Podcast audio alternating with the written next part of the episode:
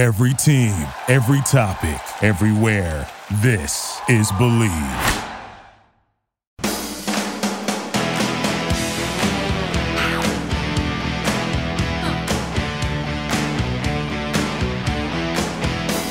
All right, hey, welcome to episode five of Joke Artists. I'm Jason Katz. I'm Ryan Dever. Oh man, what a great show we've got today. We have one of the most famous chefs, Emeril Lagasse's son's cousin's dog, who just died. We have the dog's corpse here, and we are gonna cook it up and mm, we're gonna make a meal for you. It but before we get into delicious. that, we're gonna talk to our uh, one of our favorite comics, and we were so grateful to have him on, uh, Joe List. Mm. He's got a new special out. I hate myself on Comedy Central's YouTube channel. yeah, it's amazing. Jay, you got to direct it, if I'm not mistaken. Well, you're not mistaken. And if I'm not mistaken, you got to edit it. That's right. You're right. I uh, had to double check that. Yes, I did edit it. Yeah. And we both co produced it. Oh, Well, well yeah, we'll just keep patting ourselves on the back fat. Um, I mean, you know, hey, look, uh, that was my back fat. Yep. But but uh, no, seriously, uh, it, it was really awesome to direct it and and for us to be a part of it in any way. I thought it was just really cool, and this was um, our third comedy special being involved in in it. Uh, it was. It was also. I mean, it was the last great thing we did before quarantine, which is which is pretty nuts because we shot it in February, and it's just uh, you know wild to finally see it out now and people watching it and enjoying it, and it's you know close to a million views. Um, and it was great. We got to talk to Joe about it and um, what he's been up to. Um, yeah, we talked all about him uh, literally going to war. You know, he Ah. went to he went all the way to uh, Iraq, I believe it was, uh, and he slept with Saddam Hussein.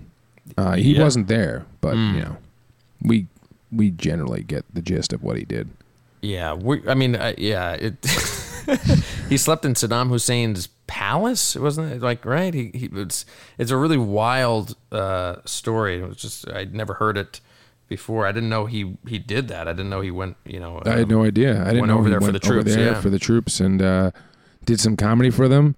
And made their experience probably far worse. No, I'm kidding. No, he made he, he, he, he I'm kidding.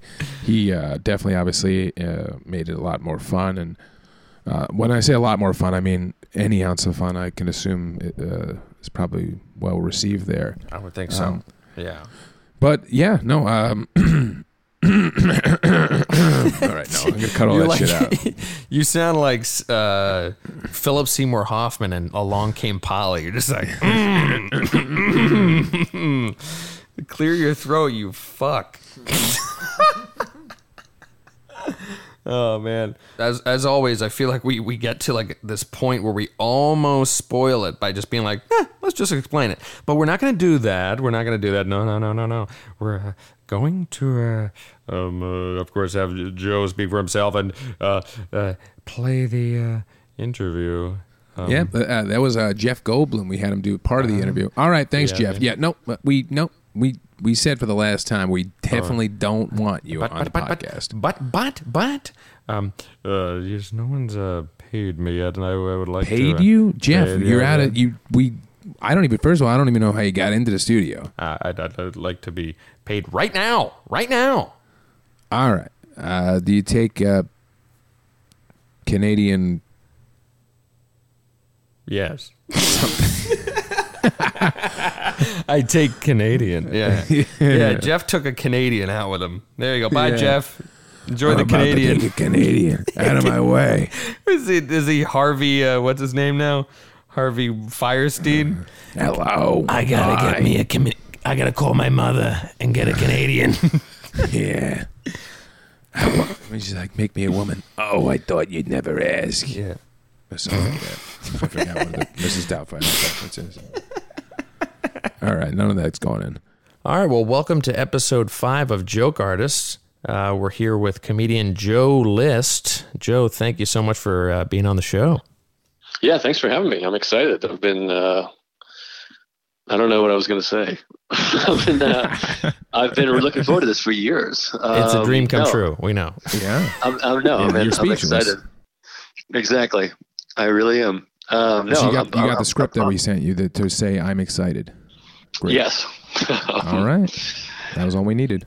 Yeah, well, what it's an exciting time. I mean, your your new special, "I Hate Myself," is is nearing a million views on YouTube right now. I know, you know, Jason and I were lucky enough to work on it, and we're so thrilled that it's finally out and people get to see it and laugh and whatnot. But but what does it feel? What does that feel like for you for to finally be out? Um, it's weird. It's exciting. That I, I I learned a new term recently, and I like to just cram it into um, every conversation. But the term is uh, hedonistic adaptation, and it's uh, like a psychological whatever phenomenon or, or whatever bullshit, where you know you adjust to whatever thing. So like the first week, I was like a hundred thousand in four days, or half a million in two weeks, and now I'm like. Eh. It's only it's not even at nine hundred thousand yet. Like you're just kind of like, ah, I stink. It's petering out. Uh, forget it. Uh, so it's weird. So we should get to a million, but like then, like early on, it's just moving. It was moving so fast the numbers that I was like, we'll get to 700,000, 800,000. But now it's been in like each hundred thousand, it lasts. It takes longer to get out of that particular hundred of the thousand, whatever. So now I'm like, we're never gonna make it to a million. I'm stupid. I stink. But special stinks. I'm a hack. That's where I'm at today. But um, in a more serious, uh, you know, um, answer is it's very exciting. It's it's cool. Yeah, absolutely. I mean, I know when when Jason and I spoke with Mark Normand, he was kind of the, saying the same thing with his that he, you know, you get to that petering out period and you're like, ah, I suck and whatnot. So I feel like that's just part of it, right? So you you have the initial boost from from your your fans. You know, everyone rushes to watch it, watch it, and then there's that time where word from the fans to other people has to spread, and then it kind of gets that second wind, right? Right. Yeah, that's what I'm hoping for, and I'm I'm like I'm running out of uh, big comics to ask to tweet it. Like I had Bill Burr tweeted it, and that gave it a little boost, and then Norm Macdonald tweeted it, and that gave it a boost, and Sal Yeah, Vulcano awesome. gave it a little boost, and now I'm, I'm just out of I'm fresh out of famous people that like me.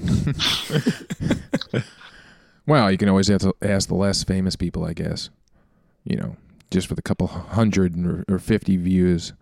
But no, I, I'm kidding. It, it's it's honestly doing. I think it's doing so so well, and and uh, it's just like uh, I don't know. I just think the whole idea of having it on YouTube and that accessible and it looking so great and and feeling so great and sounding great is just I don't know, so, almost like revolutionary, and I think it's just really cool. And I think um, I was just so happy that you got to make this special and put it out the way you wanted it to be. Yeah, it worked out perfectly. Like it was it's it's funny for me to like or or fun for me to like look back at like the process of um like the phone conversation. It's funny because it's weird. This special is like weirdly tied to Denver because I was at Denver Comedy Works at the condo talking to my manager and agent, being like, I just want to do a a special at Village Underground and just put it out on my own, uh, just because it seems easier and cool and rock and roll. And then I was at Denver. I was opening for um, Louis C.K. in Denver, and I was at my hotel then when we were like, we know these guys. These guys can make it. What do you think about this date? And I was like, yes, yes, lock it in. Let's get it. Whatever the cost, whatever the thing. And so um, there's strange Denver ties to the special, but yeah, I, I think about those phone conversations of like, here's my idea, and then the conversation of like, we got these guys, and it'll cost this much, and we can do it on this date. Do you want it? Like, yes, let's do it. And now to it having almost a million views is pretty cool.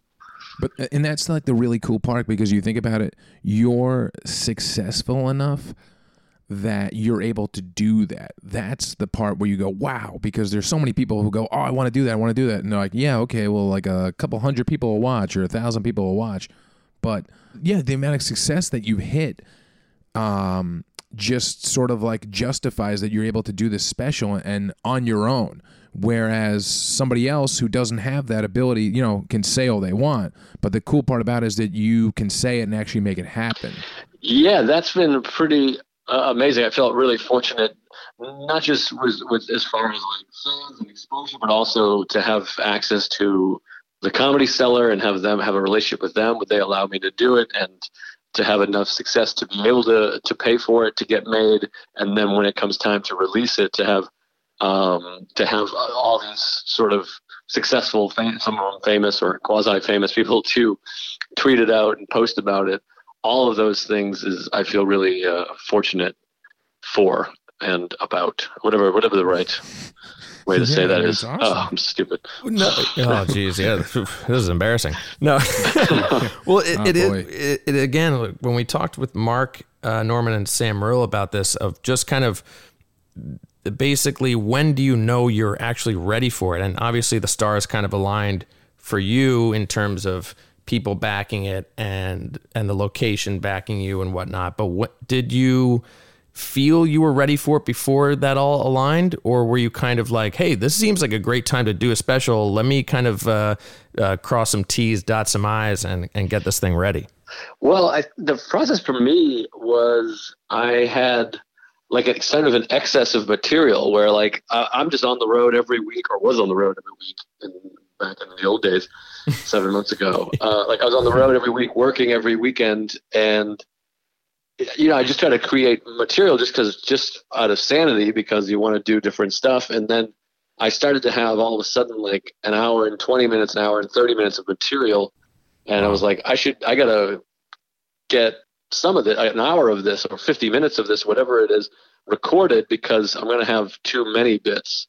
And I'm like, I kind of got to kill this. And I like the idea of having enough material that when you do put out the special, you have some material to work with. Like that, the idea of just starting from zero is, is too scary to me because I'm always like, I'll never be able to come up with anything and I'll have no act.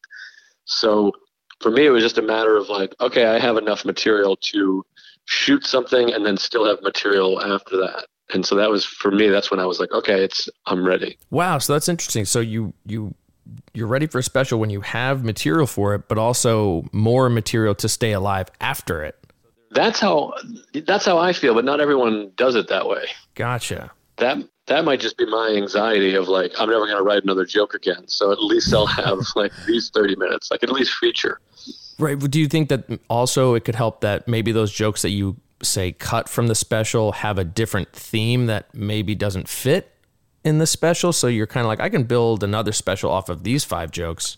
Yeah, a little bit. Some of them like have a different kind of tone or a different thing, and like some of the jokes in the special were a couple years old. So wow, I was ready to kind of move past them and just put and have them live somewhere. So that's definitely a part of it too. I think. Yeah, and and it seems like you know all the feedback online, like uh, on YouTube and uh, just you know people tweeting and stuff like that. It's people are blown away that they get to watch this for free because they see the caliber of everything that you put into it, and everybody, you know, so many comments of, "Oh, I pay, you know, I pay this for this, I pay this for this." I mean, that's got to feel really good. Yeah, it was pretty amazing. And then a, a ton of people Venmoed me for like a couple weeks. It was pretty amazing. Like every cool. few minutes or whatever there'd be a Venmo, and it was mostly five or ten bucks, but some of them were twenty and some were fifty. One guy from Australia sent me five hundred bucks, which was wow. absurd. Um, I donated a hundred of it to the Nature Conservancy. Uh, no, just wanted to just flex that muscle. Uh, well, they're, they're they're our sponsor, so that's good that you mentioned them. yeah, I'll send I'll send receipts. I swear. Um, but yeah, so like it was just a ton of people sending five and ten bucks. Like I made a couple thousand dollars off of that, which was nice because people yeah. were like, you know, they they would I think for a movie uh, on iTunes is uh, to rent is four or five bucks. To own is fifteen bucks. So, or a, a ticket to a show is fifteen. So a lot of people just threw that money out there, and it was pretty pretty nice. I'm grateful for it. Sorry, the police is showing up my house. Oh, we, we sent them there because we don't believe you about that uh, that donation. the donation, yeah, yeah it's, it's the donation. But it, yeah, I mean, especially now when you know the the on demand movies are twenty dollars to rent. I mean, I I I remember seeing a comment under your video on YouTube of just some someone saying this is too good. You know, saying that yeah. there's there's just no reason why this should be free, and they said like right. this special, Mark special, and Sam special. It's like this holy trinity that they're just like this is yes. amazing that these three are are free and they're this good and too good. And I just laughed at the um, at the comment because it really is very true, and and there is this shift to YouTube of comics just saying, you know, here you go, this is this is it, and uh, I hope to build something off of this. Yeah, I love it, and uh, it's just a really cool way to do it, especially because you know the industry is tricky selling stuff or, or getting people to getting stuff on Netflix at our level, the level we're at, or whatever. So it's pretty great, and I think that's like what you know. Grateful Dead always did that. They set up you know recording equipment and stuff to record the show, and they were kind of like to do live shows and be like, "Here, take the show," which is not quite what we're doing here, but the idea of being spread this around, trade this, and, and send it to people so people can hear it, and you know, and you kind of make the money on ticket sales. Now that was bad timing on my part, in that there are no ticket sales anymore. But hopefully, those people linger and are there when when we do start coming back to work. Yeah, no, absolutely. I mean, I mean, I mean, right now, you know, you're performing these outdoor venues. Uh, have you has it come back to you from the special that you put out? Has has people you know said, "Hey, I saw the special. Now they're coming to see you live."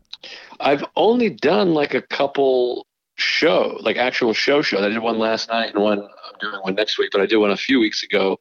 So it's hard to really say. Like a lot of the fans were fans already, but I've added a few thousand Twitter and Instagram followers and That's however great. much that's a barometer. And so I guess it'll take like kind of full weekends of traveling to see. But I've definitely gotten a lot of messages and tweets being like, "We're fans now. We'll follow. We'll come Wow. see you when you you know come to Toronto or whatever it is."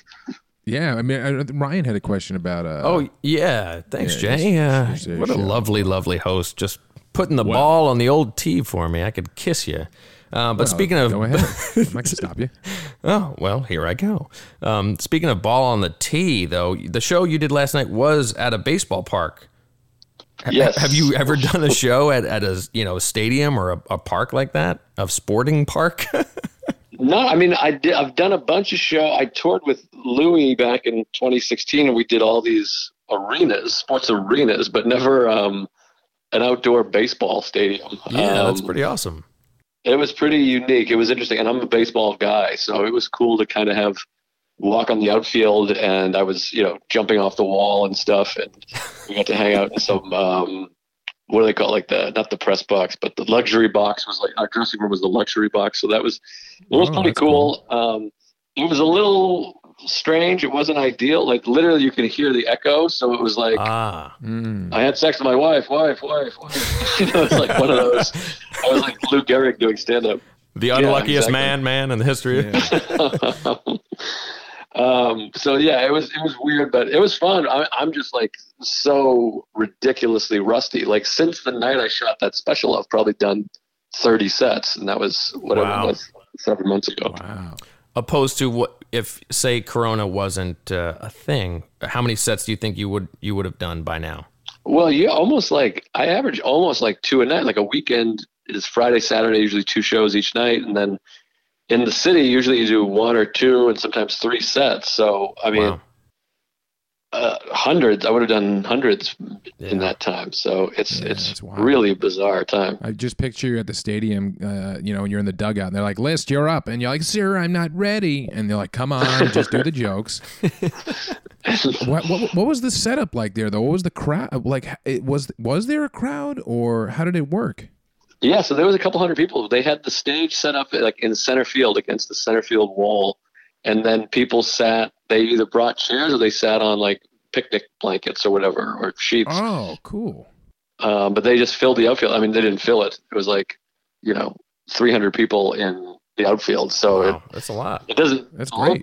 full, but yeah, it was a good amount of people. It was pretty cool. with with a with kind of a setting like that and i guess just comedy shows in general now do you feel that you kind of have to address the awkwardness kind of right away and does it does it help the rustiness a little bit to kind of go out there and be like hey we all know this is a little odd topsy-turvy like here we go we're all in this together kind of thing Yeah, a little bit. Like it, for me, it's just not necessarily COVID. The setup is weird. I mean, I, I made a joke about it, but to me, the thing that I try to like convey is like, hey guys, like I haven't been working, so like it's a little like here are some things I wrote that I haven't really worked out. It it's hard because you don't want to um, take advantage of them. They bought tickets and made a night of it. You don't want to just open mic it, but at the same time, you're like, I'm sorry, I just don't have the reps, so I don't remember some of these jokes. And there's definitely a lot of me being like, uh, there's more to this bit, but I don't remember. I'm sorry. just kind of dismounting. Um, Which usually gets So, a yeah. laugh. yeah, and, and, and I, I keep comparing it. Doing these shows during COVID, it's almost like doing shows for the troops. Like I've been to Iraq and Kuwait. Like it's they're just so grateful that they're like, oh my god, this is amazing. We can't believe you're here. Thank you. We appreciate it. So it's that, that part's been pretty cool. I just feel self conscious of being so rusty. Right. But you you well I mean you you always do open all your shows by saying hi everybody I'm I'm a hero and then you start telling the jokes. So uh, Yeah, I think I think I think that's important.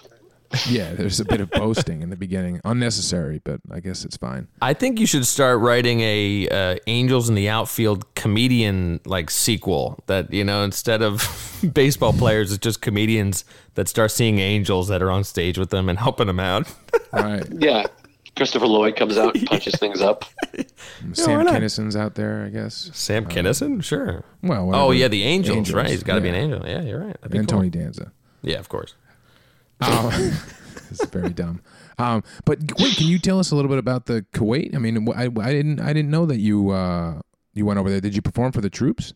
Yeah, so I went there with this guy named Scott Kennedy, who's passed away since, but he was this big uh, Texas guy, and he was a comic, and he was like just one of those guys that was really into the military, the troops, and he set up his own company that we just went. Um, Nate Bargatze got me in. Nate went with him, met him, and went and did shows, and then Nate brought me along, and we went there. Uh, I think that was like 2011, 2012 i think the two times i went there and um, yeah it was amazing we just went we went to one of the times we just went to kuwait and did all the bases on kuwait and the other time we went into iraq we went to baghdad we went all over iraq it was pretty Wow. amazing experience yeah we flew on black hawk helicopters from base to base. Holy cow.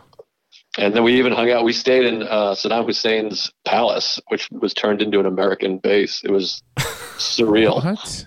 What's the room service really like weird. there? it's it's crazy. I mean, it's a huge palace. There's like a a huge lake or pond, some kind of I think it's some kind of religious pond that they just turned into a driving range. You just hit golf balls into the thing. It was a little strange. What? I saw it. I- It was on Airbnb.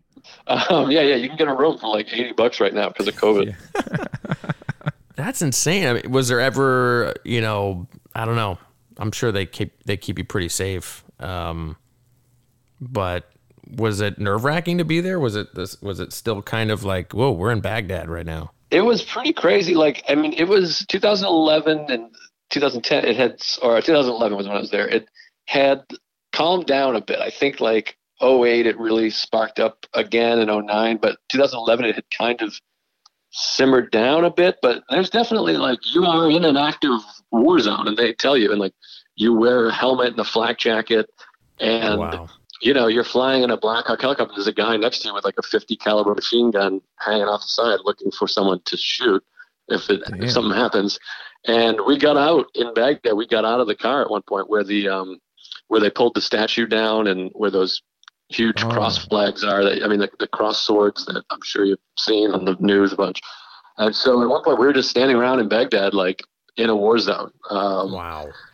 So it was a little unnerving. The craziest part, or the spookiest part, was in when you're driving in the um, what do you call that when you have all the cars together? Uh, motorcade. A, a, a, a motorcade, yeah. So when it's hard to explain um, over the phone, but like, so the you're, we're in these SUVs and they're staggered. Like one is behind the other, but not directly behind it. It's sort of two, uh, like uh, laterally to behind it, so it's at an angle. And then when you go under a bridge, the two SUVs will quickly swerve to the other side, like kind of switch sides, so no one can drop like a bomb off the overpass Wow. onto your car. So your car go comes out of a different place that it goes under, and that was like spooky because they didn't really warn us. So all of a sudden the car just swerved aggressively at like 50 miles an hour, and we're like, "What the fuck was that?" And they're like, "Oh, we're just avoiding people throwing bombs on us." Um, Oh my god! Just So- casually. And they're like, "Oh you- yeah." You excited for the show? yeah, you're like, Yeah. it was it was spooky but i have to say like the the troops are just the soldiers, whatever, are, are so um, whatever word is what I meant. I mean, you're like whatever these idiots. the the soldiers are so um, just like calm and kind that you just they really did make me feel like all right. I guess if these guys are cool, I'm cool. Like you, you felt Oh, really yeah. safe. And also, you are as a civilian, you are like their number one priority. I mean, like no unit wants a civilian dying on their watch. So like you're more Right. important to them than their brothers. Um, not emotionally, but they're like, shit, we can't have fucking Nate Bargatze die here. um, so we it, tested it those definitely limits every night by getting shawarma somewhere far away, and they're like. "Please, Joe, stay with the group." Yeah, we, we brought our own alcohol. We were whipping it at natives. So um, um, no, it was it was thrilling and, and super cool. I'm looking at a photo of me and Nate and Louis Katz standing on a tank right now. as we're Wow. talking. How how That's does that awesome. affect your set? Like, do you go there and you're like, I need to write a whole different set for this kind of audience in this environment? Oh, I ate it. I bombed every show. I don't Really? wanna make it, I wanna make it seem like it was fun. Um, no, it was good. It depended like where we were. Like the ones, the safer it was, the better the show was. Like in Kuwait, those guys weren't. They had seen action, or they, they were going to see action. But like in Kuwait, it was like being in America. Like there was basketball hoops, and they're, they're relatively Hmm. comfortable, and there was actually sizable crowds, and they were good. Iraq, some of the bases we would do at 11 o'clock in the morning, it would be 100 degrees, and then their sort of, um, you know, lieutenant, their leader or superior officer or whatever, would tell them, hey, we got to go to the show. We got some people here. We got an R&R or whatever it is. They kind of felt like they were ordered to go watch us and they'd be sitting on Mm. picnic tables. Um, but it was good, but like we definitely have, I don't do a lot of stuff in here, but they're like no political jokes, obviously. And they're like no, Right. jokes about you know you didn't want to do death jokes or war jokes and uh, religious jokes. Like so, you had to be a little bit um, generic-ish. Gotcha. Um, but it was good. I mean, it was it was really fun and just a cool experience. And you're not going there to tape an album or or, Right. or kill. You know, you just want to be like kind of do service and also selfishly be like, this is crazy. We're doing it. wow. Did they Yeah, I mean, check your it's cool. jokes before you performed? No, they didn't really do that. They just kind of said, like, they'd brief us and say, you know, this and that. Don't really do that. And you kind of went. I would check with the guy Scott because he was, um, like, had done, you know, seventy-eight tours there or something. So it was kind of just like, okay. Uh, he's like, that's that's fine. It works for me. And I'm like, okay, good enough. Wow. And are the do the military do they or the army wh- whichever was do they laugh uh, normally or is it like a sort of scheduled uh, laugh like ha ha or is it or is it natural? It, it felt pretty natural. They were pretty. They Oh, were pretty all right. loose when they did laugh. But there was definitely moments where some of them were like, "This sucks. I hate this. My life sucks Oh. right now. Just keep it moving."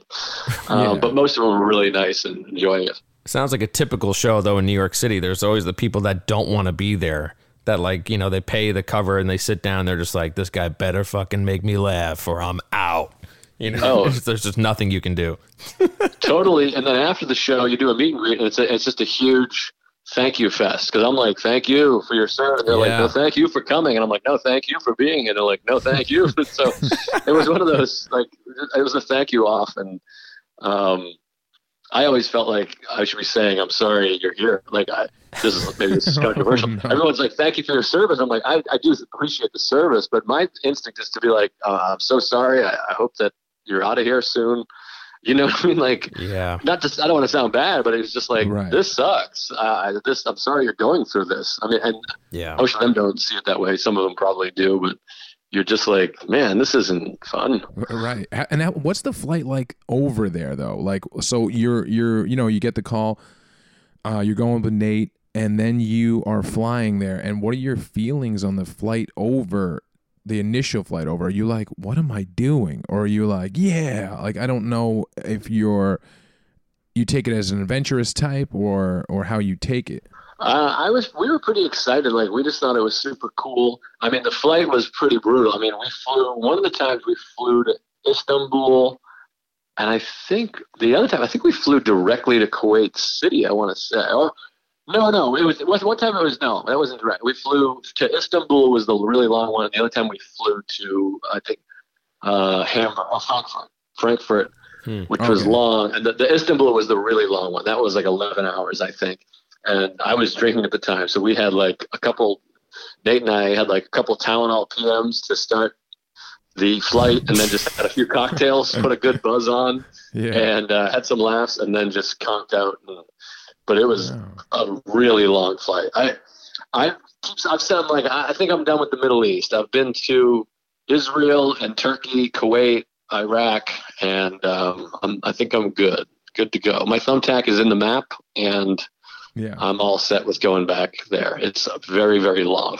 And were you eat, were you eating like MREs the whole time, or were you eating regular food, or? No, there was some of that, but mostly it was cafeterias at because we would fly into these, uh, you know, uh, design. oh, What do you call it? Um, I can't remember the word. Isolated bases, and then we would fly back to the like the main base, the um, forward operating base, FOB, whatever, whatever thing. And most of them had cafeterias and stuff, and and some of them they had like these big mess halls, and you'd eat with all the soldiers, and they had like a real Oh, cool. meals going. It was pretty cool. It was like it was like high school cafeteria, but with soldiers and three comics.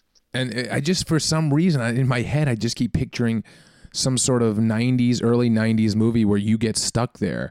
And they're like, and you're like, no, no, no, I'm a comic. And they're like, uh huh, sure. This guy thinks he's a comedian. Get in line, son. And then you get like, you f- have to become uh, like some army It's like a Woody Allen uh, movie. guy. And yeah, you're forced into it. And you're like, I got to go back home.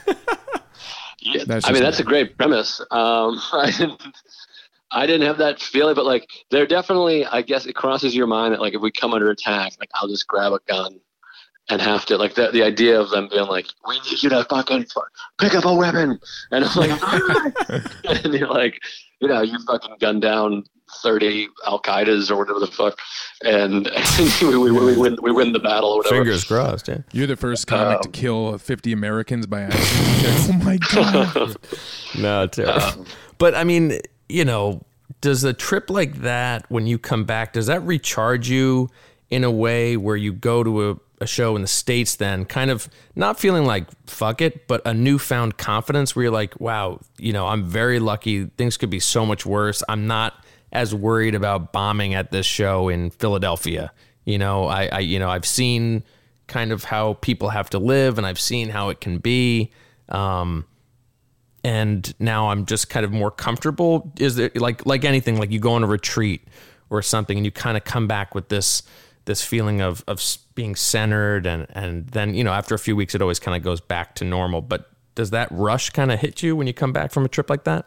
Definitely. Like I, I remember coming back and being like, you know, you start to because those are they were long trips, and then you just kind of be like, I can't wait to go to Starbucks and sleep in my bed and not feel because uh, you know as safe as you feel, there's still an amount of like, oh god, Yeah. we are in a war Yeah. zone and stuff, and you keep getting briefed over and over again on like what we'll do and if, if this such and such happens, or you hear these stories, and it definitely made me feel grateful to be a civilian, like not having to wake up at whatever time and, and, and go humping and wear all these packs and the heat and like I mean it is it definitely being there for a week and a half you come back you're like America is glorious. Yeah. Uh, All your jokes are like, "Hey, isn't everything great?" Yeah, they're all positive. And, you know, Yeah. like, hmm. Speaking of jokes, though, I, I did want to talk about like what what we both wanted to talk about. You know, your joke writing and that whole process. Like, you know, how do you write a joke? Man, it, it's weird. I'm like, I was just with Sam Morril last night. He's like a joke machine, and we're sort of opposites. Like Sam writes all day, every day. He reads the paper, everything that happens to him in his relationship. He's he's just trying to make bits, and he'll write about I don't know 300 jokes or something, and then he gets like 10 or 15 of them to really work and kill, and he kind of does it that way. Where I'm like, my writing process is weird. Like I kind of have it just turned off sometimes for hours or days or even weeks at a time, and then I'll kind of be like, "Shit, I haven't written anything in a while." Let me, and I kind of, you know, turn on that muscle of like, let me kind of look for bits or something that Mhm. I've been thinking about, and it's kind of a thing of like, "Oh, that's pretty funny. That's interesting," and I'll try to kind of write it down, think about it a little bit, get some thoughts down, and then kind of work it out on stage a little bit, record it, listen to it, see if there's anything there, if anyone's reacting to it. Um, and then building off of it. Once I have something that's getting a laugh, I'm like, okay, so there is something here. Let me explore it a little more and explore all my feelings on it. And then other times, I always like when it comes easy, when something just happens, and in that moment, I'm like, that's a bit perfect. Here we go. Like in, in the special that, for example, like the Welcome to the Jungle at the airport, that all just happened exactly like that. And it was one of those things of like they're playing Welcome to the Jungle at the airport. That's a weird, that's a really hard rocking song for the airport. And then I realized that in that song they yell, "You're gonna die," and it was just one of those things of like, oh, that's a perfect, easy bit. Like no, not a lot of work, just the kind of a thing that that happened, and I saw it happen, and or heard it, whatever. So that's the ones I like. That's nice and easy. And then immediately though, right after like something like that, like the the Welcome to the Jungle one, do you just go into your phone and then just write it down, or like I think Ryan was asking, I mean, wondering about uh writing what freehand, right, Ryan? Yeah, or you know, like do you write down kind of a a phrase from it just to remember or do you record your voice saying like hey i got a i got an idea for this joke. This is what it is. You know how do you kind of save it in your mind for later? Yeah no i'll, I'll write it down on my phone. Usually i'll i write um, important joke notes in my notes section just so i can search important mm. or or a premise or whatever and i'll kind of have a bunch of things there.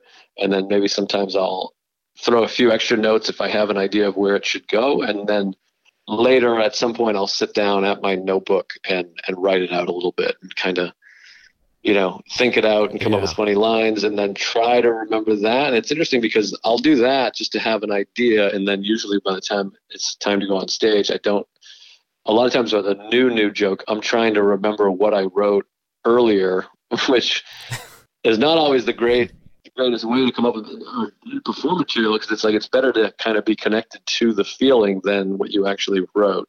Right. So that's where it becomes kind of a process of like remembering what I had written and also remember that feeling that I had that I was that made me think this is funny. Yeah, and will you, will you ever write them down and then maybe pitch them sort of to a friend or or your wife, or will you just do them all to yourself? Yeah, it depends. And go on stage a lot of them I'll pitch like like I mean Sam and I are always texting jokes. Mark and I, Mark Normand and I, and my wife and I as well bounce jokes off each other because a lot of times that part is for. Have you ever heard this? Has anything like this been done? Because you don't want right. to. You never want to put a bunch of effort into a joke and then after doing it for three weeks, someone's like, "That's Jake Johannsen's bit. It's on his special," and you're like, "Fuck."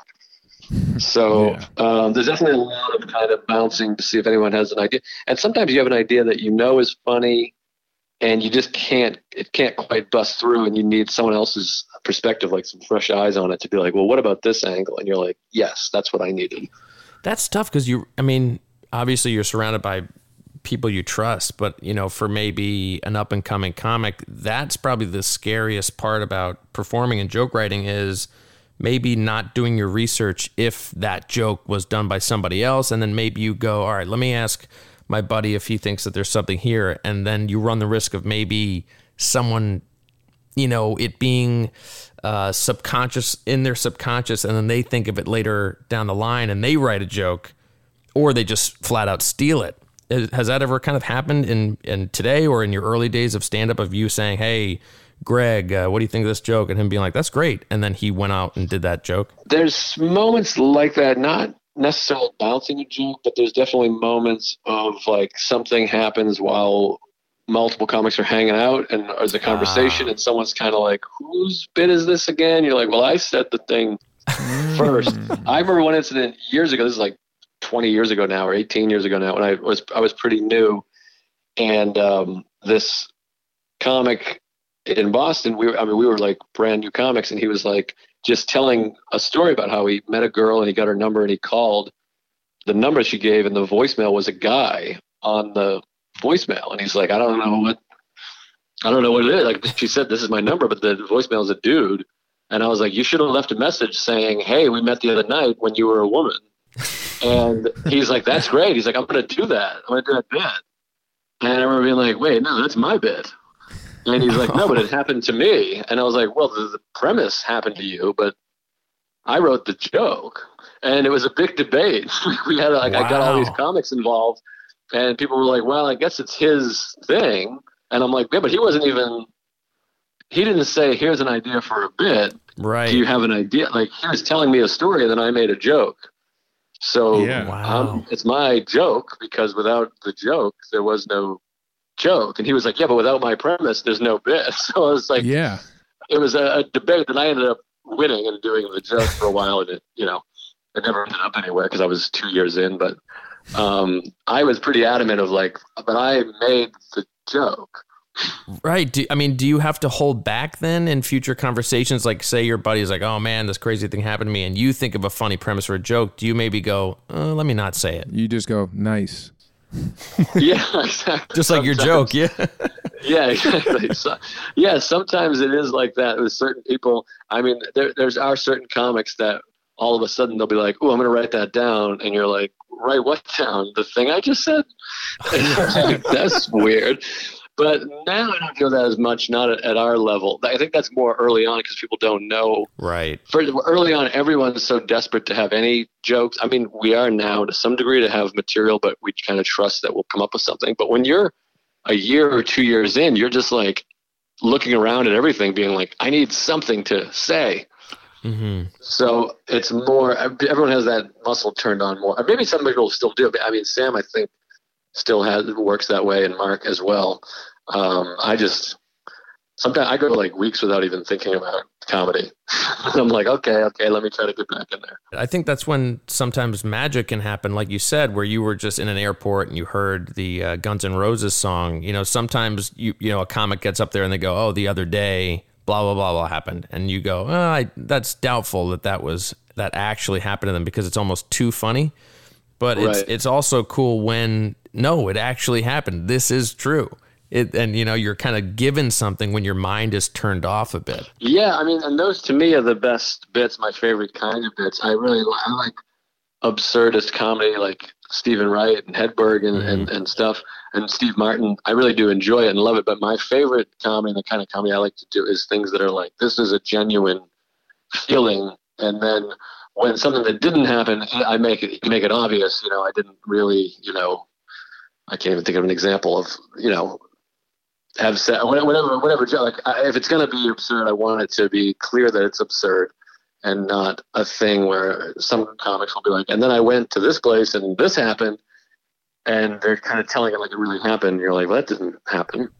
uh, you know, like I don't like disingenuous. So, um, you know, I, that that to me is just a better, or not better, but the comedy that I prefer. Yeah, you're saying like you know uh, you want the audience to be aware that if you do say something like crazily absurd, like that, it's obvious that it's a complete joke and none of it really happened to you. You're just saying it just to make them laugh. Uh, Right, ex- exactly. So um, I, I remember Seinfeld saying that in an interview one time. He's like, I would never do a joke about my father having one leg longer than the other because he doesn't. like I don't. Right. Like I wouldn't want to do a joke about you know having a baby or something. Or, you know, you know what I mean. Um, Right. but some of those guys that do do that, it's it's great. Like I mean, Anthony Jeselnik does a joke about killing his grandmother or something, and I think it's hilarious. But I just have never been able to kind of pull that off. So you need to start with a base of truth, and then you can kind of build to the absurd, and then maybe have like an end tagline that heightens it even more to the absurd. But it's always Yeah. rooted in truth. Yeah, exa- exactly. Um, like I have a joke now that's not that special about. It's a true story about being at the Mall of America, and I was went on the roller coaster there, but I was by myself, and they put me with like a group of three kids, uh, which is a true story. And in the joke, I'm like, I felt so uncomfortable, I didn't know what to do, so I just kissed the cutest one on the lips, and you know, it's like, I like obviously that part didn't, and I even say afterwards, I'm like, I didn't, I didn't, I was like, that part didn't happen, but the rest is true. Um, but at least it's absurd. But like, for me, it is important to like let them know, like, this really did happen. I really was on a roller coaster with three strange children, and it's hilarious. Right. I, li- I like how you narrowed it down to the cutest kid. like it couldn't, have been, it couldn't have been just a random child that you you had to actually uh, look at them all and go, hmm, which one's the cutest? Right, right, right. Which is so d- more disturbing. But that's you. right. it's such an interesting joke because it is. I mean, it's really absurd. It's really funny, but it is really absurd. Like, how do you get to that decision to make the tagline be "I kissed the cutest one on the lips"? Like, were there runners up of what you not not to sound weird, but were there runners up to of what you could have what you could do to these kids, and were you like, nah, that's too weird, or that's that's too absurd, or that's not absurd enough? Yeah, well, I mean, that's an interesting question too, because with my like the way I kind of write and create is, I think a lot of comics, like Gary Gulman is my favorite comic ever. He always talks about working with the um, the um, different words, like switching out one word for another. Why don't I try this noun or this adjective instead of a dentist? I could make it a ear doctor or whatever it is. Um, kind of messing around with it. But me, I'm like, I come up with a line, and if it works, I'm like, great, that's the line. I'll move on. So that was sort of the mm. funniest thing. I mean, I always think it's, I always use the term kissing on the lips because it's just a funny, it's so, so specific and it, it's just so silly. And I mean, there is part of you that's like, so I fucked the kid, and it's like that's like too much. It just feels like yeah. right. too many like there's too many like shocky comics that are like ah, and it's just like ah, the crowd's gonna groan. Yeah. But kiss on the lips just sounds so, um, just creepy and weird and um, and funny. So for me, I'm like I come up with that line, and I'm like, great, that's the line, that's the joke, and let me try to come up with some other premises. I don't mess around too much with the um, wording a lot. Gotcha. So it's never like a word that you're like, you know, because I've seen interviews with Seinfeld where he's like, I need an adjective to just be funny. Like it's just not even that it, it's funny. It's just oh I haven't I haven't heard that adjective in a while. Thus it's funny. You know, like something that you like when you read a book and somebody uses like you know bequeath or, or something like that. And you're kind of like, well, that's a kind of a funny that's a funny word. Um, I'm going to use that. Yeah, well, to me, I always I also like sometimes I I always get down on myself. I'm like, maybe I'm just lazy. But then I'm like, I also do think a lot of the times when you're a funny person or a comic, you're like, whatever your first instinct is, is usually good because you want it to be as close to um, genuine and natural as possible. So it's like, if that's the first thing you came up with, that might be the best thing. And the more you start messing with it, the more it becomes a little more forced or worked or uh, or whatever, or disingenuous. So to me, it's like a lot of times I'm like, that was the the weight I decided, or the job I decided, or the adjective I decided, whatever that um, you know, whatever that thing you're filling in, that was the best version of it because that was the first one you kind of thought of and I don't know. I never want to linger on something too long because then you start losing the funny if you're dissecting which word is the funniest. Right. I guess that's a, that's kind of like a little Dane Cookish, right? Where he would kind of be telling a story, and the joke would almost be that he stopped to pause to say a word. You know, like you know, we were uh, we were getting together, having a union, as they say, you know, and you're like, right. and then people will be like, oh my God, he said union, or, you know, like that's so funny that he took the time to overemphasize that word. You know, you, you kind of get into that territory. yeah, yeah exa- like exactly. So, well, yeah, you could like it. It's, you know, it's fine. Good. Um, uh, but no, I know what you mean. And I, I, I agree. Sometimes it's like, it's too much and it feels too precise. Yeah. When you're like, when you're doing this, like, and you're, you know, you're you're writing these jokes um do you ever like do you ever risk it do you ever tell one that you are going to go okay this one's probably not going to work but i'm just going to try it anyway and then it does has that ever happened to you or will you not even risk it on stage um i have it's usually though it's not like it's a risk of like I'm gonna lose everybody here. Like it's just a.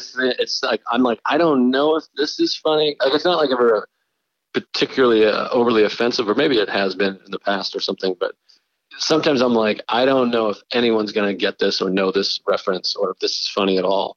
So I definitely have, and then it does get a lot. Like there, I can't think of an example. There's definitely bits that I'm like I have in my head or there's stories that I've been telling for like years and then just never thought to do as a bit. And a lot of that's a lot of my bits is comics being like, "That's a bit what you just said," and I'm like, "Is it though? I don't know." and then I'm like, I try it and, it and it is like there's a, there's been a lot of examples. Sometimes I'm like, I have the worst comedy instincts because there's so many things I'll just say casually and people are like, "That's a bit," and I'm like, "No." and then you do it and it like it kills or it works. So, um, but uh, usually if I'm saying something on stage, it's because I think it's going to get a laugh. Oh, okay, okay, gotcha. Yeah, because that was part. That was uh, like a follow up question I had with that. So like now, when you're hanging out with friends and you know over the years, do you feel like you have to be funny? Uh, it depends. Like it depends on who it is and what the situation is. Like, you know, I like a cookout. You know, Bobby Kelly will have a cookout, and we're all hanging out, and I'm like, I want to, I want to get some laughs here. I want to make these guys laugh. But Yeah. it depends. Like, you know, one on one, maybe less so. But um, it, it depends on the situation, I guess. But I definitely, it's it's hard in comedy and comedy hangs. The person that's too on and trying too hard to be funny is like the Right. biggest dick. Like you're you're better off talking about, you know, climate change and cancer than being the guy that's like goofing around. Everyone's like, "Shut up, stop it, we're not on today." you know? Why are you holding a microphone? Yeah. Right, No, exactly. yeah, I just kind of wondered that because, like, you know, when you first, you know, uh, met your wife, and and and she- I'm sure she was introducing you to new people, and you were introducing to her, uh, her to new people. Did you ever feel like at the time, like you were like, okay, like, all right, I got, you know, I got to be funny, or were you like, all right, I'll just be me, and if the funniness comes, that's cool. But once they found out you're a comic, are people like expecting you to make them laugh? Yeah, I mean, sometimes I definitely I feel like every fan I've ever met has been disappointed because they're just like, you know, you do the show and you're on, especially post show, which is when you're meeting a lot of people. Yeah. That uh, I'm just like I, I'm tired and I'm thinking about what jokes hit and what jokes didn't, and I'm thinking about what I said to the person that just left. So a lot of times I'm like, that's like the least funny I ever am. Am right after is, is right after a show, and I remember hanging out with a fan after a show, and like we hung out and had a cigar and and and Wow. just it was like a it was a while, you know, it was just a bar, so we were hanging out, and in the middle of it, he was like, you know, I'm surprised you're a lot less funny than I think you would be to hang out, and he wasn't even being insulting. He was just kind of making an observation.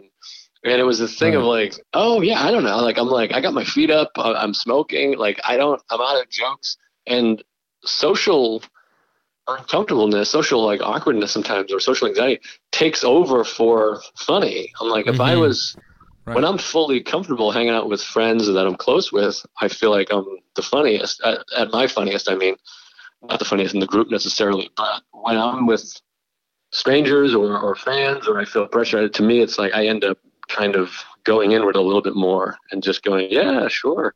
Oh, Uh, and and I'll get the thing. I mean, Louis did it on his TV show. That the thing of people were like, I don't know. Mark was here last week and we went drinking and he was hilarious. Oh, I'm like, I'm sorry, I don't know. I'm like, should I be doing bits right now? I don't. I don't. Or not necessarily Mark, but like whoever, just whatever. Per- I mean, I do get that from Mark a lot about Mark. Um, but there's a lot of like this guy. When we went out and he was amazing. He, he was whatever. He was making everyone laugh. I'm like, ah, sorry, I'm out of jokes. Or like Um, somebody comes up and is like, "Hey, I heard you smoked a whole cigar with somebody. Can you hang out with me for two hours?" And you're like, "No, no, no. That was my one cigar for the year." yeah, and it was a big mistake. yeah, I didn't know if like you know I don't know if you, if you went to like the supermarket and, and tried to make the cashier laugh. Like I didn't know how that sort of works. You know, with a comic or Oh, that were- I do. Yeah, that that I do. That I do. I have a lot of little bits that I do in Starbucks and um, Oh really? and, and malls and stuff. Yeah, just regular people that don't know me. I feel like I'm a goofball. It's more with the pressure of like a, a fan. Oh yeah. Like what, what what what's something that you would do at Starbucks? Well, I have a. I used to do this as a bit, and it, people were just kind of like, "What?" After a while. But when I scan my um my phone, like to to pay, like the app, it goes, boop, and I'll do a thing where I pretend to get electrocuted. But I'm like, "Ow, jeez," and I'll shake my arm. And one time, this really happened. I did that, and the lady went, "Oh my god, that happened to someone earlier." and I was like, "What?" And I was like, well, "Who's this asshole doing my bit?" Like, wh- what do you mean? Like, there's no actual electricity involved. And it was so strange that she said someone did that earlier. I stopped doing it because I was like, well, someone else, some other asshole's doing this bit. I that's so fun. I wonder if it's also like you know just that kind of you know social awkwardness like we were talking about where you know maybe somebody references something from a movie and you go oh yeah even though you never saw it So like Yeah. this woman sees you get shocked and is like, oh, I have to make this normal. Oh, that happened to somebody. I'm so sorry. Like we'll get right on that. Yeah, yeah, exactly. That's what it felt like. I mean, that's what it probably was. But it was definitely a thing of like, what? what do you mean that happened to someone earlier? So so you try i mean yeah you got to go out and let things happen to you you have to kind of sit down and write at times but you also try to make jokes happen in that way so you go you you try to be a part of the material by going out and willingly create it or at least attempt to Yeah, sometimes. I mean, some of it's just like uh, I'm a I'm a goofball. I like to have fun, so you're just kind of being silly, and that's what I mean. Like a lot of times, I'll be talking to somebody, a friend, and they're like, "Oh, that's a bit." They'll be like, "Do you do that on stage?" And I'm like, "No, I'm just talking. I'm just being a goof." and sometimes you're like, "Oh shit, maybe that could be a bit." That's not even on my mind. I'm just kind of, you know, being myself and and being funny. It would have been funny if you had told us all of your bits come from other people telling you that that is a bit, and you were like, "Oh, okay, I guess I'll write that down." And you became, you know, ex- as successful as you are by accident. like It okay really is a lot of bits, though. it really is like a lot of a lot of the bits are people being like, "That's really funny," and I'm like, "Shit, okay, all right." Well, I think you need that, right? I mean, you, you think of something and you're like, I don't know. Am I a weirdo that thinks it's funny? There's no way that somebody thinks that's funny. And then you tell somebody and they're, they're like, that's hilarious. And you're like, okay, there you go. Uh, That's all that. Well, Yeah, yeah, and at some point, like mental illness comes into this because well, I'm just thinking in a crazy way, and people are like, "That's really funny." Like I'm like, I'm not even trying to be funny. I'm like, no, I I am actually concerned about how much this costs or how how I feel right now. But evidently, it's you know funny. yeah, that, that's hilarious, Joe. You're like your your illness is okay. Well, you, you make a special out of it, you know, and then you're like, okay, I guess I will. Right. Well, yeah, I guess that is tough though, right? So you you you go out, you try to have fun, be a goofball, and create jokes. You try to think of jokes. You let things happen to you. You go out and perform, and then you're you, so you're constantly kind of riding this emotional wave of like like kind of um. I'm sorry, I don't remember it word for word, but there's a joke in your special where you're like, I think men have like four thoughts a day, and I know I have four thoughts a day. It's like, is this cancer? Are my, my parents are gonna die? Is this funny? I'm hungry. I'm or I'm horny. I forget. I, I'm so sorry. I'm butchering it, but No, you got most of them. I go. I think I added like twelve now. Um, but um, this worry of like you have normal worries throughout the day, and then you have your work worries, and then you perform, and people laugh, and you're like, "Oh, that was amazing." But then after the show, you're kind of back to being kind of nervous, and and people are talking to you, and you're like, "Ah, "I hope they don't think I'm like a weirdo, whatever." So how do you kind of manage that? up and down of of your work of, that's your job that's your life Yeah, uh, it's tricky. It's not easy. I'm like, Yeah. I always say it's like a full time job, not being a complete psychopath. Where I'm like, I go to therapy and I meditate and I have to reach out to friends and exercise. It's a lot of different things just to be somewhat even keeled. Mm. Um, so it is, and in a lot of ways, it's strange because like on stage is sort of the most confident I feel. I'm kind of like, okay, up here, I'm I'm good for now. This 45 minutes, I, I have an idea of what I'm going to say and how it's going to go, and it is, it really is like that meet and greet and getting picked up to go to radio in the morning on the road. Just that one on one with the Mm. doorman at six in the morning. Those two things are the hardest part of stand up comedy to me. That thing of like, so what's there to do around here? that's, of, that's when I always feel like the least comfortable. So does it it's hard. I mean, obviously, you have so many friends in the industry um, to kind of talk that out with. Does it help that you know you come home and, and your wife is in the industry too? So it's not like you feel alone in your feelings. You can kind of talk to somebody who totally gets it. Also, Oh, completely. It's a huge help to kind of that she'll just share her feelings or I'll share my feelings and we're like, yes, exactly. Okay, great. It, it makes it gives you that thing of like, okay, I'm not completely crazy yeah. on this one. I, I have an idea of what's um of what we have an idea of each other's feeling. We've both lived all the same feelings, so it's definitely helpful. Wow. And you know, you do have a lot of jokes about marriage in your special.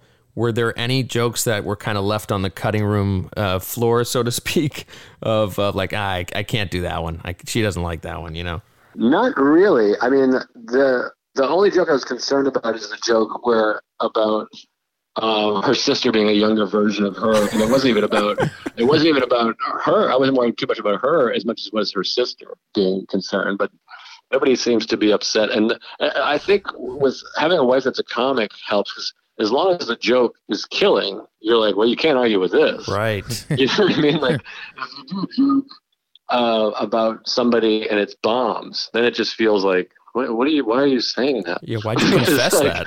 Yeah, it's like like, I thought if it was it's a joke that yeah if it's a joke that works and uh, you know that joke really kills you're just like well i gotta use it i mean i have it and it kills so It is a brilliant ob- observation. And, and does that happen often when you're writing jokes? You go, well, you know, like the premise is true. This is funny, but it might lead to some explaining, you know, after Yeah. bef- before I perform it, you know. Oh definitely there's definitely jokes like that that you end up just being like nah, i can't really do this and and some of them are just like written because of relationships or political correctness or whatever it is Right. but there's definitely a lot of jokes that you're like ah that's too much and i never like i'm not a guy i don't do well with offending people hurting people's feelings it doesn't make me feel good Hmm. Like I don't have that thing of like, oh fuck you, you shouldn't have came, bozo, or whatever. like I'm just like, ah shit, I'm sorry. You, you know, I'm like, I feel terrible, my bad.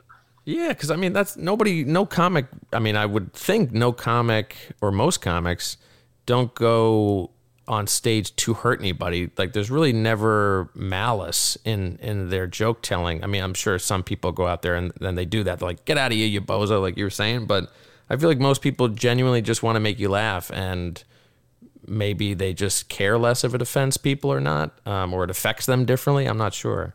Yeah, I think they just have that mindset of like, oh well, I mean that's on you. These are these are the jokes, and you came.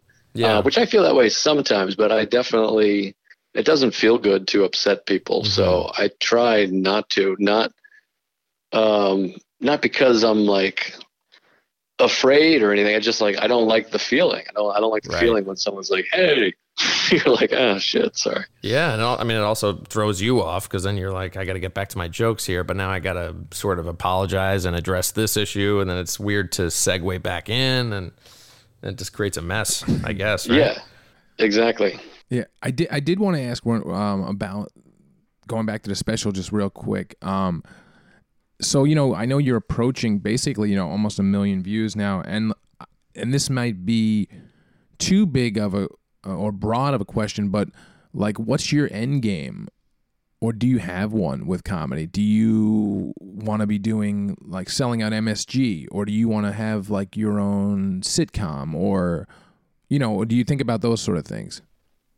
Yeah, I I don't as much as I probably should. Um, I to me just continuing to do stand up and in front of an audience people that came to see me is definitely ideal. You know, where it's and and that's starting to happen a little bit where it's like they came to go. Let's go to see Joe List as opposed to let's go to see comedy. Um, that definitely makes it a little more fun and a little easier and so that's always been a goal and to continue to put out good work. But I have to say, because of this um, shutdown and everything, it definitely allowed me to kind of experience being home more and kind of having that lifestyle. And it did, it made me think like I should take more weeks off from when it is back to normal because Wow. I was going pretty hard every weekend. Oh, So um, there's definitely something to, like really nice about going to bed at 11:30 and you know watching sports at night and having dinner with my wife. So um, yeah, I don't Right, know. Like I was wondering I- why you made us do this podcast at two in the afternoon, and you said you were having dinner right after. Um, but, um, no, so I, I don't know. It's something I should think about. I guess I am like developing a show with a friend of mine. I mean, who knows? I mean, the chances of selling a show, making a show, and then getting it on the air are always so slim. Maybe I'm just cynical, but so I am working on that and um, the Oh, cool. podcast. I love doing the podcast. So yeah, we'll see. I guess it's something I should probably think more about, but I've kind of just been going with one one thing at a time. Yeah, no, I mean it's it's whatever you want it to be. I mean there there are people who want this thing, and then there's people who want a different thing. You know, everybody wants something different. Um, but yeah, I mean the podcast, the Tuesdays, uh, is is if that's if that's the one you're referring to, is super you know successful. Yeah, it's doing really really well, and it keeps growing. So, and, and Mark has really been blowing up, so that's helping. And now hopefully my special is continuing to grow, and that brings more people in. So Yeah, for that's sure. been really fun and, and kept us afloat during this time. So um, yeah, so doing those things and, and maybe who knows the show I'm working on, maybe that becomes something I'm not sure. But for now, I think just continue to do stand up and trying to do good work and getting more people to come see it. yeah, cool. So I obviously edited your special, uh, which was a blast. Why is Um, it obvious, Ryan? It's obvious because. Oh, you're right. I. Well, it's obvious to me. It's obvious to you, Joe. Yeah, let me let me set that up again. yeah. It's obvious to the three of us, including mainly myself, that I edited your special. Uh, I'm I just I love my non-fame, um, your, which was a total blast. But I do know that there is you were an executive producer on it. That there is an executive producer cut of it um, that did not go to YouTube. That features this. Um, it's more of a raw edit that during the you know we filmed two shows during the first show um, midway through you kind of chuckle and you're like oh i forgot a huge chunk of material i'm going to go back and try to make this work and the crowd loved it and you brilliantly weaved everything back in and it just made it a really kind of like you had to be their moment. And i think that's why the crowd was kind of going nuts because it's just like wow this isn't supposed to happen. It's like you know the, you see the bunny already in, in the hat of the magician kind of thing and, and it just made it so intimate. Um, and i think like worth even more so worth uh, the price of admission for the people that came. Um, but is that do you plan on releasing that version at all? So I think that version is going to be the album version, which will come out soon. I think in October. There's a date. Um, so yeah, we're going to release that as the album. So it'll be in at least album form.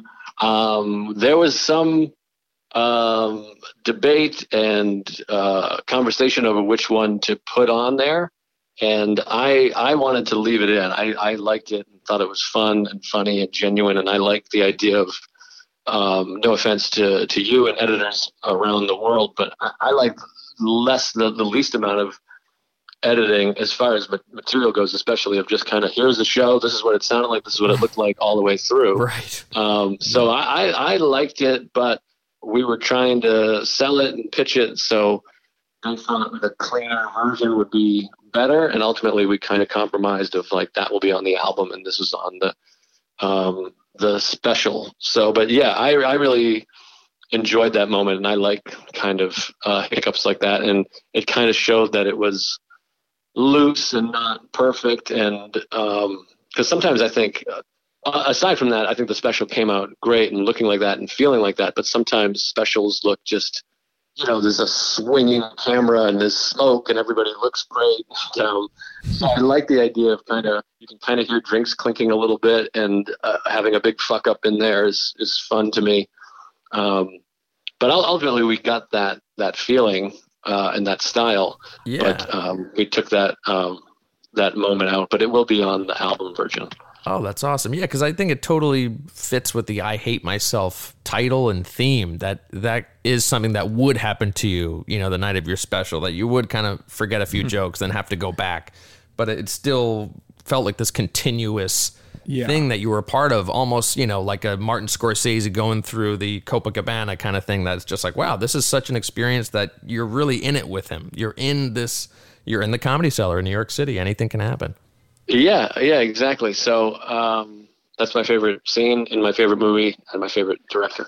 Um, Obviously. So you, you nailed it. Uh, Nice. All right. um, um, but yeah, you know, so it, it will it will live on. Um, I, I kind of wished it was on the special, but I think the special worked obviously the way it was as well. Yeah, definitely. Yeah, Absolutely. we both really enjoyed that cut with the the flub in it. Uh, you know, I think we were both rooting for that way also because we just both thought it was Ryan. I think I think I speak for you, right? When you know when we were all saying that we thought that we really loved that sort of mess up in there.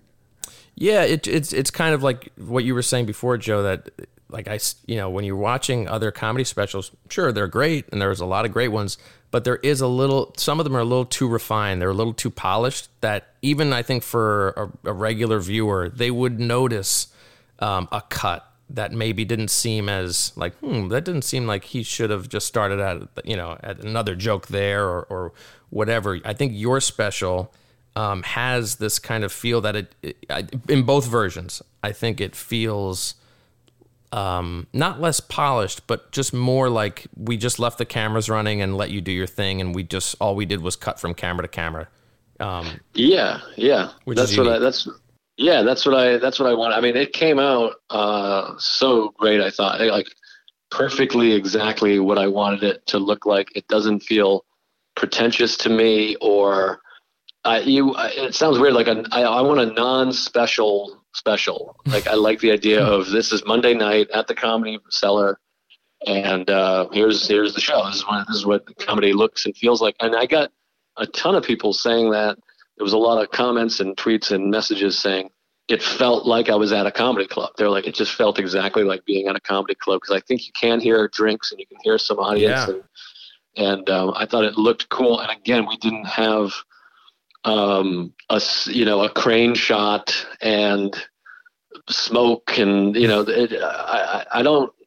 It's not that I hate that stuff. I just prefer it the way it was. And I think even if I became really successful, I'd still like to shoot in a small space like that with just the. Um, I think we use four cameras and just like that kind of Yeah. easy. Here's here's a few angles and here are the jokes. Uh, to me, um, that's what that's what I'm a fan of. Yeah, I think we you know, we really enjoyed that too. I mean, that's exactly what we wanted, and, and uh, you know, I loved how we had that one roaming camera as well, and and they got those like sort of side views and other sort of behind the scenesy views, and uh, where it was over the shoulder of people, and uh, you know, I really enjoyed that also, and just sort of added to the element of again that you're at this club, you're not at this arena. Right. yeah, and you did that No, well, was- Jay. Thanks. Oh no, Obvious. it was great. You guys, right? yeah, you guys knocked it out of the ballpark. Uh, it was it was fantastic. Like I truly like couldn't be happier with the way it came out. Oh, that's oh, awesome. Hey, thanks Oh, so much. Next Yeah, one, we'll, we'll we will definitely add the crane though and the smoke, even despite Yeah. that you don't want it. We'll just put it in no matter what. it's gonna cost. No, I want I want a I want a steady cam to follow me from my apartment onto the N train and then the transfer. like I want I want like a fifty minute intro. Um, The special never all the way- happens. yeah, It's an Down hour the commute. Steps, down the steps, and when I get on stage, it just the credits roll. Yeah, I, That'd be that- amazing. directed by Martin Scorsese. yeah, and it's called smoking crane. All right. Thank you for tuning in for yet another episode of Joke Artists. Uh, to keep up with us, please go to bleav.com. That's B L E A V.com. You can also find us wherever you get your podcasts. Please subscribe, rate us, leave a comment. The rating really helps. And as we always say, if you don't rate us, You gotta date us. you gotta. You gotta. Yeah.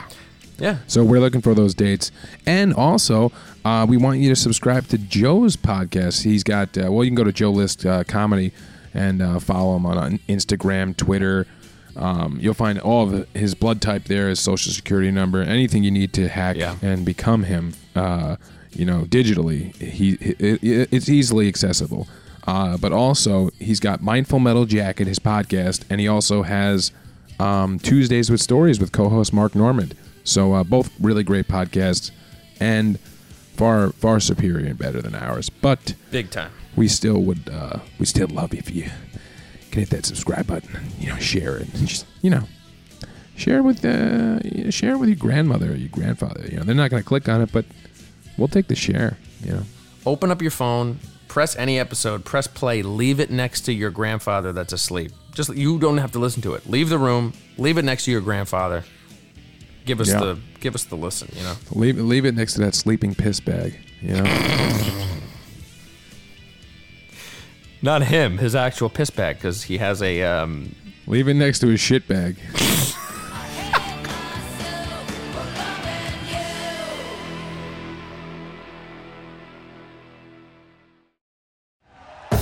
Thank you for listening to Bleav. You can show support to your host by subscribing to the show and giving us a five star rating on your preferred platform. Check us out at Bleav.com and search for B L E A V on YouTube.